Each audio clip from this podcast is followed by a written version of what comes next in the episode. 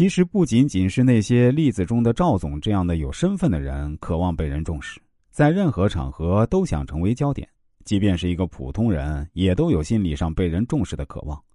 也都希望自己在任何场合都能成为焦点，至少是不能被人看低。因此，我们在与人交往的过程中，一定要学会洞察人们的焦点心理，一定要给对方以足够的重视，甚至在某些时候还要试着让对方多做焦点。这样才会拉近交际双方的心理距离，才会提高我们的交际效率。每个人都想成为焦点，每个人都想博取别人的关注。从某种角度上讲，这虽然是一种心理弱点，但这种心理弱点也是客观存在的。我们在日常交际的过程中啊，在处理人际关系的过程中呢，一定不能忽视人们心理客观存在的这种焦点心理，一定要试着让别人多做焦点。下面我们再来说说相悦定律，喜欢引起喜欢。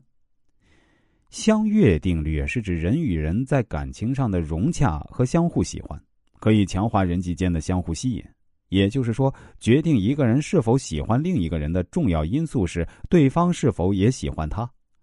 相悦定理在人际交往中起着重要的作用，因为人们往往喜欢那些喜欢自己、能够给自己带来愉悦的人。心理学家曾做过这样一个实验，用以证明人们在美颜面前的反应。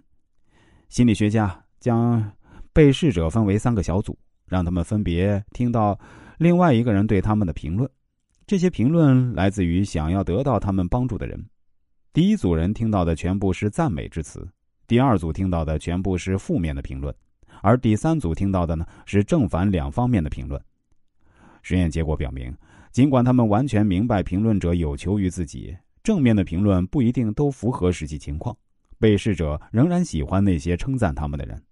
这说明好听的话都能给对方带来愉悦的心情，引起对方的喜爱。不论一个人的奉承是否合乎事实，奉承者都同样会赢得对方的好感。在人际交往中，我们都希望自己的言行品貌能够获得他人的认可和欣赏。对方的良好评价能够让自己获得社会交往和自尊的满足，从而使我们产生愉悦的感情，自己也会以相应友好的态度回报对方，于是彼此的情谊便会更加深厚。相反，对那些厌恶我们的人，我们同样也会厌恶他。